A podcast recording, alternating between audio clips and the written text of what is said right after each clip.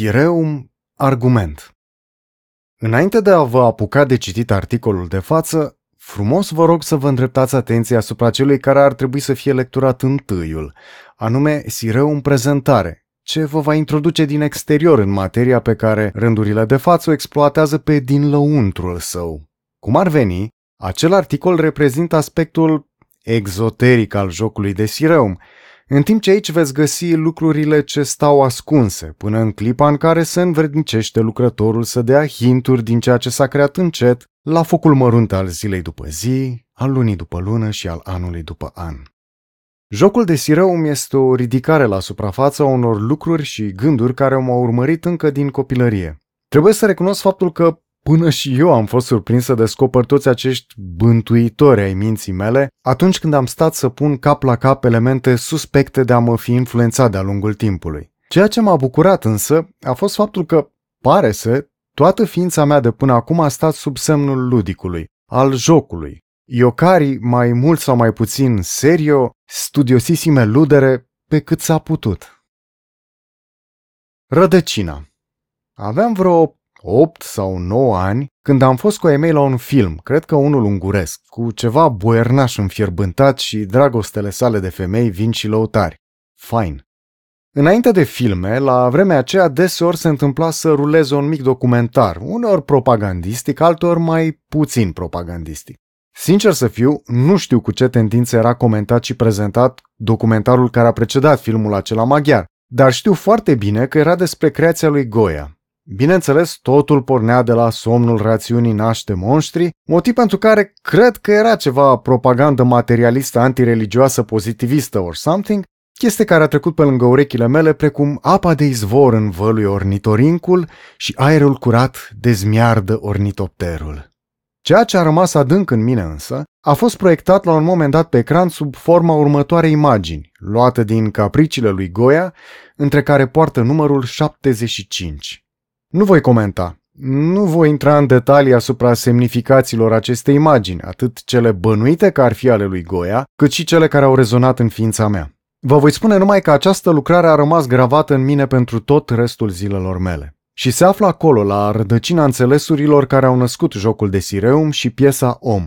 Iar dacă vreți să ajungeți și mai adânc la sursa ce fu hrana acelei rădăcini Veți găsi efortul împlinirii androginului alchimic, durerile și pericolele unei astfel de opere în Disparate de Sordenado, ce mi-a călăuzit pașii, ghicitoare, oglindă, învățătură și avertisment, din momentul în care numărul 75 a început să-mi deschidă ochii către Goia.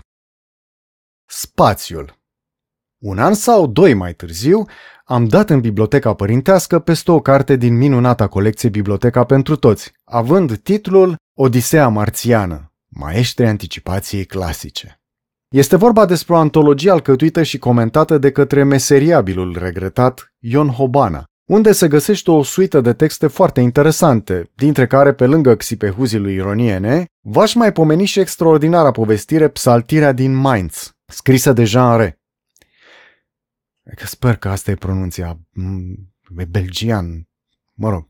Vă recomand acest volum dacă îl puteți găsi la vreun anticariat, așa cum am făcut eu acum câțiva ani, deoarece nu mai aminteam cui am împrumutat cartea mea. De altfel, acesta este și motivul pentru care starea exemplarului pe care îl dețin nu este tocmai bună, dar, măcar, se poate citi. Însă textul care mi-a solicitat cel mai mult atenția în copilărie a fost unul aparținând scritorului german Kurt Laswitz și intitulat Cum l-a răpit diavolul pe profesor, pe care îl găsiți aici în forma scanată. Este vorba despre o istorisire a unui profesor care, la o masă mondenă, povestește cum a fost luat de diavol și pus într-un fel de navă stelară, capabilă a atinge viteze de milioane de ori mai mari decât cea a luminii.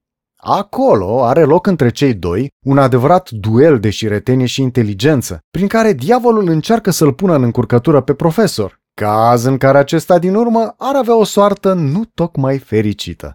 Profesorul, evident, încearcă să iasă din capcanele puse de către diavol, folosind știința și rațiunea pentru a demonta și anihila viclenia celui rău. Istorisirea este o combinație iscusită între date științifice reale și speculație, oarecum spectaculoasă la vremea publicării, în anul 1902. Însă ceea ce m-a captivat pe mine a fost discuția despre spațiu, mai ales în ce privește anumite efecte ale naturii finite sau infinite a acestuia. Aici, speculația lui Laswitz intră în amănunte inedite pentru copilul care eram, mai ales în ceea ce privește posibilitatea de a distruge universul prin conversii de la materie la energie, dacă acesta este finit. Diavolul a părut și el foarte interesat de exact același subiect. Până la urmă, pe lângă faptul că m-a familiarizat cu noțiunea de finit-infinit și consecințele fiecăreia dintre aceste posibile naturi a spațiului, povestirea mi-a rămas în memorie și prin imaginea, pentru mine absolut fabuloasă, a doi oponenți, unul stăpân al decepției, celălalt adept al rațiunii, aflați împreună într-un mic vehicul spațial, fiecare încercând să tragă spuza pe turta lui și nava pe o traiectorie cu folos unuia sau celuilalt. În final, profesorul reușește să ducă nava acolo unde își dorea, Rațiunea învinge, cu o simpatică doză de umor după cum își de bine. Recunosc în ideea acelei nave aflată sub controlul a două spirite ce își dispută primatul prin speculația asupra finitudinii sau infinitudinii universului, un precursor al piesei Om și al concepției spațiului de joc din Sireum. În jocul de Sireum există o manifestare a finitului prin spațiul limitat de către tabla de joc și numărul fix de piese colorate aflate pe aceasta la începutul unei partide. Dar pentru fiecare dintre dimensiunile tablei de joc, de la cea de 5 pe 5 linii până la cea de 11 pe 11, există un număr tot mai mare de configurații posibile. Iar dacă deveniți pasionați acestui joc, ba chiar, de ce nu, maeștrei Sireumului, veți ajunge să-l jucați pe tablă de 13 pe 13, 15 pe 15, 17 pe 17 sau chiar precum la Go de 19 pe 19. În acel moment, luând în considerare existența acțiunii de rotire sau răsturnarea piesei om, la care se adaugă opțiunea de a juca în cele două stiluri, veți observa că numărul de configurații de start operat cu cel al suite de acțiuni executabile într-o partidă face ca, matematic, posibilitățile oferite de jocul de Sireum să le depășească lejer pe cele ale jocului de Go. La scară omenească, numerele ajung să aproximeze infinitul. Un fals infinit pe care, bineînțeles, un diavol computațional îl poate măcina până la urmă într-un iluzoriu interplay, îngrădit, neîngrădit, materie gând, Skaraotski maestru. Sunt santinelă fidelă la propriul meu fiind. Din poezia Camelei Onciu. Mulți ani mai târziu, spre finele anilor 80, am avut primul contact cu unul dintre cele mai frumoase jocuri făcute vreodată. Este vorba despre The Sentinel, creat de Geoff Crammond și apărut în 1986. Da, este vorba despre acel Geoff Crammond. Ideea jocului este una uluitor de simplă. Jucătorul este un sintoid, un fel de robot, ce poate crea în afara lui un alt sintoid, în care își poate teleporta conștiința, pe această cale realizându-se deplasarea în joc – iar în acest scop, sintoidului este necesară acumularea prealabilă de energie.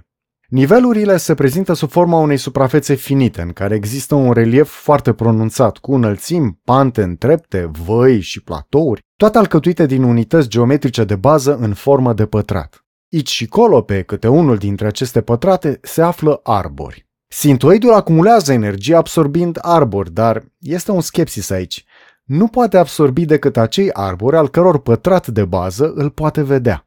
Sintoidul trebuie să urce cât mai sus, pe poziție de unde poate vedea sub el baza cât mai multor arbori, pentru a putea ajunge într-un final să absoarbă nemesisul prezent în fiecare nivel, amplasat pe un piedestal înalt, în poziția cu cea mai ridicată altitudine, Santinela. Santinela nu este pusă acolo să stea, ea se rotește încetul cu încetul, iar dacă privirea ei cade peste baza sintoidului, va începe să absoarbă treptat energia înmagazinată în acesta. Dacă nu te deplasezi rapid pe o poziție care nu este vizată de privirea santinelei, este game over. Mi s-a părut foarte interesantă reîntâlnirea cu vechiul concept, cel din povestirea cu profesorul și diavolul. Într-un spațiu finit, Conținutul acelui spațiu poate fi convertit și reconvertit în diverse forme, materie și energie, pentru a servi scopului jucătorului. Deși este o paradigmă omniprezentă în jocurile de strategie ce presupun exploatarea de resurse și construcția, eu unul am fost cucerit de frumusețea simplă a felului în care am regăsit-o în The Sentinel. Jocul aproape că reușește să fie un titlu de strategie abstractă, jucabil pe o tablă cu doi oponenți. Dar nu este așa ceva. Iar aici intervine memoria mea în care această mecanică de joc și-a lăsat sămânța. Piesa om se deplasează, nu-i așa? Consumând, absorbind piese colorate, precum un fel de sintoid. Astfel, sintoidul este deja strămoșul direct al piesei om, iar generarea aleatorie a pieselor colorate din jocul de sireu produce un peisaj similar la nivel abstract cu cele din nivelurile jocului The Sentinel. Este o influență de care mă bucur foarte. Meseriaș Necromant. The medium is the message.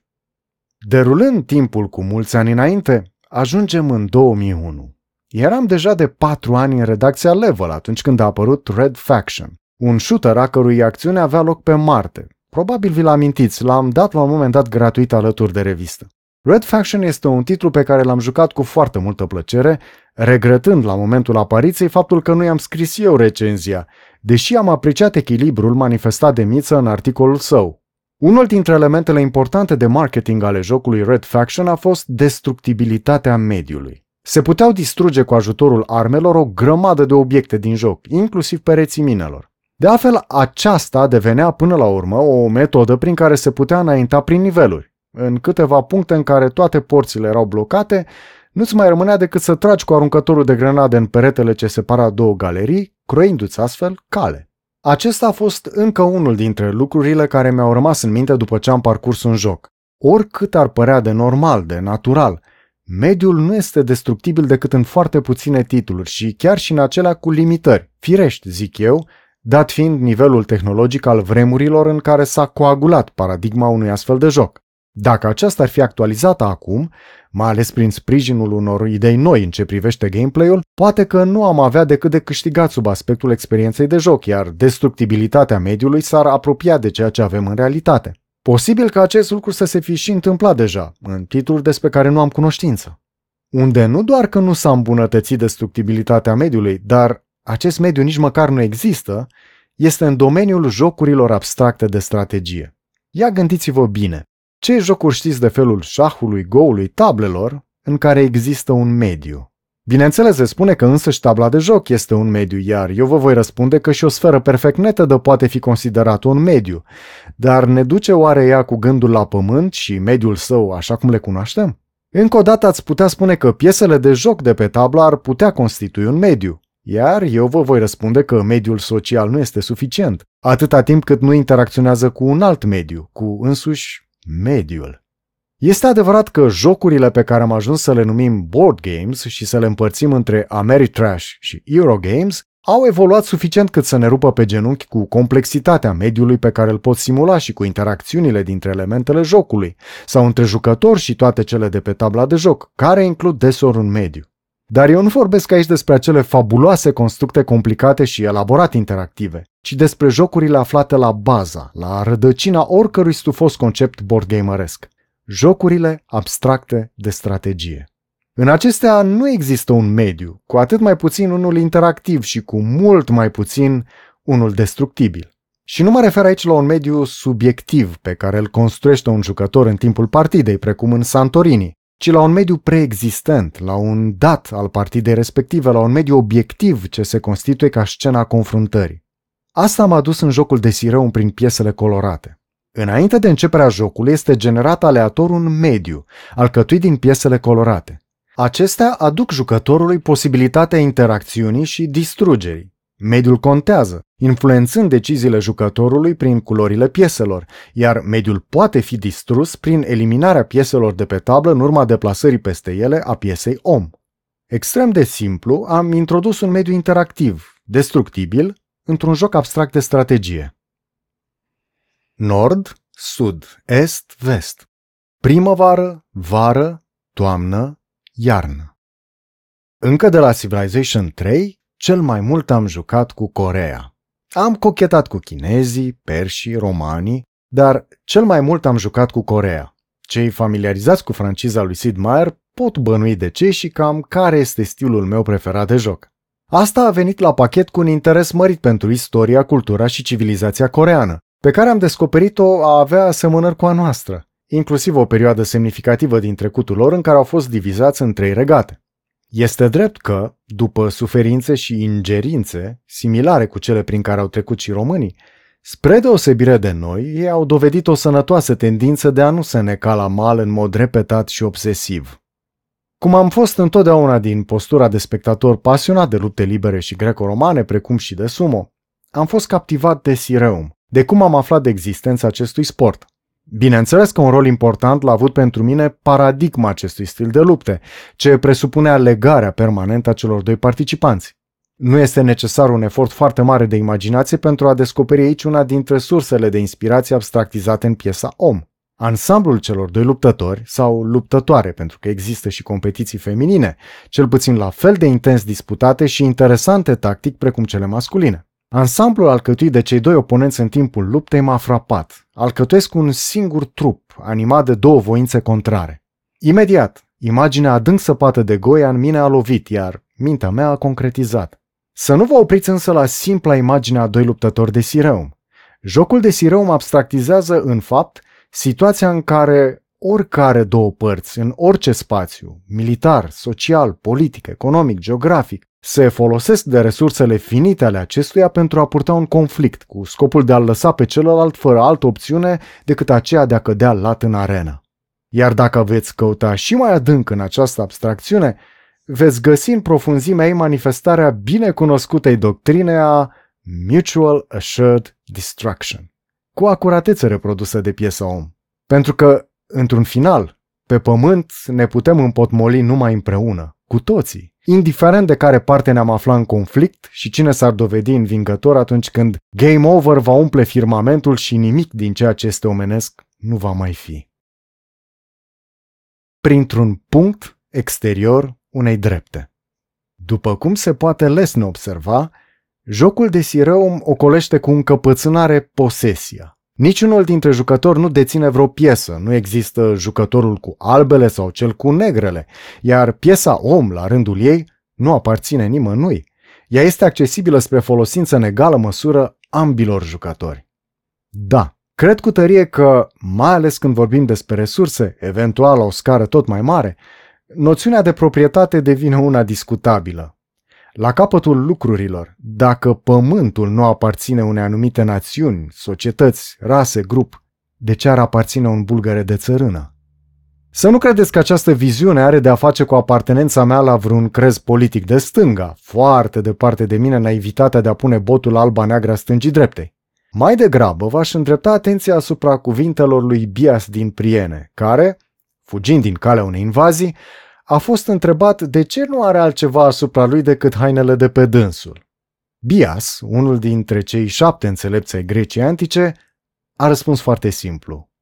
Tot ce am, port cu mine. Avantajul de a face istorie antică în clasa 5 este acela că poți începe să-ți formezi mintea pornind de la idei sănătoase, precum cea a lui Bias din Priene. Mă rog, încercând să armonizez cognitiv astfel de bijuterii ale gândirii cu faptul că totuși aceiași greci minunați aveau sclavi și considerau restul lumii ca fiind populat ori de barbari, ori de perși. Jocul ilustrează în tocmai cuvintele grecului. Într-o partidă de sirău nu-ți aparțin piesele colorate, nu-ți aparțin tabla sau spații de pe ea, nu-ți aparține piesa om.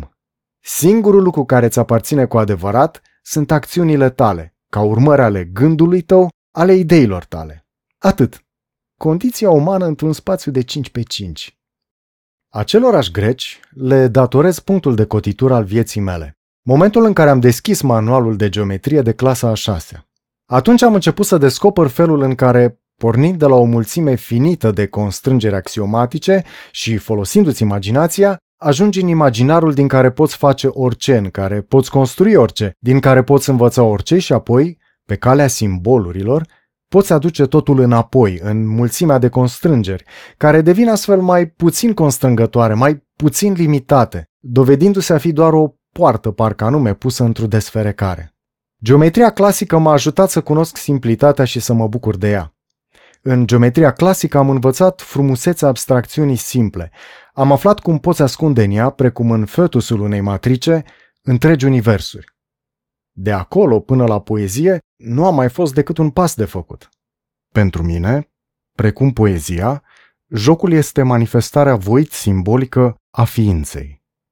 Jocul este un poem. Post-scriptum Nu pot încheia aceste rânduri fără să le mulțumesc prietenilor care mi-au fost alături și m-au ajutat cu mult mai mult decât cu sfaturi și reacții spontane în anii în care am gândit primul meu joc. Eugen, Ciolan, Andrei, Caleb de la Level, vă mulțumesc. Mai este cineva, se știe ea, fără de care nu aș fi făcut nimic.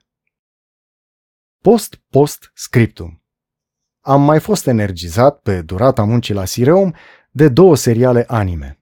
Unul dintre acestea este Chihaya Furu, care m-a inspirat ajutându-mă să-mi reamintesc ce înseamnă să iubești cu pasiune jocul, uneori împotriva oricărei logice, a oricărei dobânzi materiale.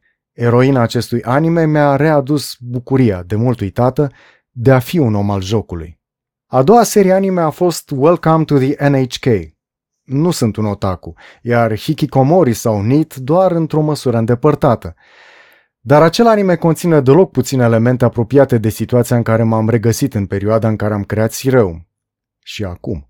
Welcome to the NHK m-a motivat, m-a ajutat să adun voința necesară pentru a finaliza acest proiect, puterea de a munci pe brânci atunci când totul, mai ales orice speranță, părea că mă părăsise. Post, post, post, scriptum. Am realizat aproape întregul proiect Sireum pe Raspberry Pi 400. Lovely piece of kit. Am început folosind remediul de dezvoltare Tony, dar la un moment dat acesta se mișca atât de încet încât am trecut pe Visual Studio Code, care mi s-a părut entuziasmant de bine gândit și optimizat, mișcându-se impecabil sub Ubuntu 20.04. Pentru realizarea iconiței am apelat la Krita, Imaginile 3D din articolul Sireu în prezentare sunt generate în Tinkercad, pentru care am dezvoltat o foarte sănătoasă pasiune.